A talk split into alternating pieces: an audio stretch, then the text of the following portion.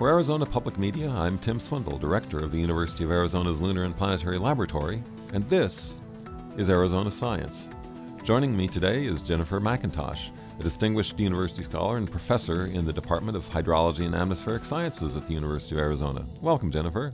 Thanks, Tim. You've been doing some interesting work considering the effects on groundwater of production of oil and gas. Could you explain how and why the groundwater gets affected? Sure. So we looked at the potential environmental impacts of different types of oil and gas production. So when you extract oil and gas out of the ground, water comes with it. And that water is typically very saline and needs to be disposed of. So we looked at where that water is going in the environment. Most of it's being, the vast majority is being reinjected underground, not only into reservoirs that contain oil and gas to get more energy resources out of the ground, but also into other reservoirs, in which cases it changes the groundwater flow in the deep subsurface, which could have some environmental impacts. So, is this for traditional oil and gas production or for hydraulic fracturing, fracking, or, or both? Are they kind of similar in that respect? That's a good question. There's different types of oil and gas production. So, what most people are familiar with is hydraulic fracturing, which has really come on the scene in the last 15 years and that's breaking up of tight formations to extract oil and gas. We've been producing oil and gas in the United States since the late 1800s. And so, what we wanted to look at in this study is what are the potential environmental impacts of that long term oil and gas production since the 1800s? And how does that then compare to hydraulic fracturing, which has received a lot more attention in the media? Well, how does it compare? Well, interestingly, we find out that um, what we call conventional or traditional oil and gas production actually produces about 10 times more water than hydraulic fracturing. And that, again, that water needs to be disposed of in the environment. Is that water that's coming out with the oil and gas or water that's being used as a part of the process? Both. So, most of the water that's produced is with the oil and gas. And the older the field, usually the more water that's produced because there's less oil in the ground. And so more water needs to be disposed of.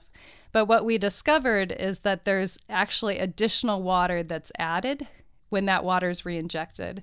About 30% of the water that's reinjected underground is coming from freshwater resources. So it's coming from surface water and groundwater.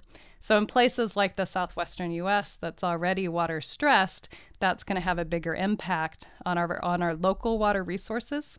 So, in other words, water that could be drinkable water is getting reinjected down into the ground where it's mixed with other stuff. Right, and used to produce oil and gas. Why have we not heard about this before? Is it just that it had been going on long enough that nobody was noticing or nobody thought about it? I think it's twofold. I think that um, we've seen, you know, traditional oil and gas production in the United States for so long. It's kind of been out of sight, out of mind. Where hydraulic fracturing, again, has really come on the scene recently. And so it's received a lot of media attention. And we just asked the question what are the potential environmental impacts between these different types of oil and gas production?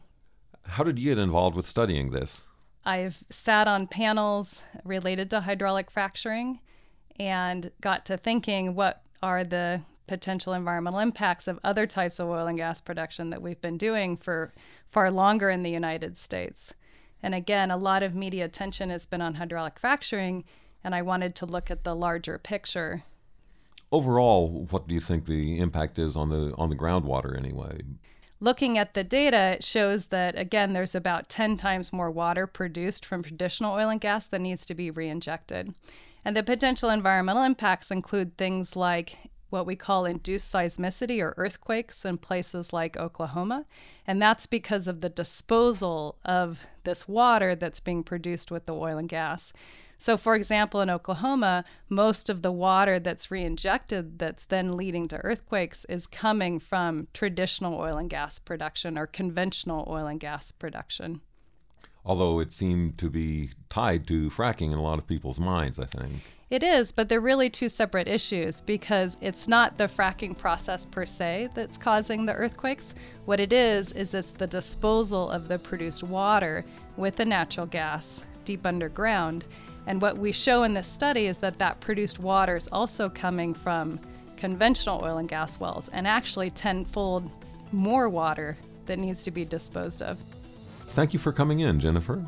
This is Tim Swindle, and this has been Arizona Science. You can also listen to this and other Arizona Science segments by going to the Arizona Public Media website at azpm.org.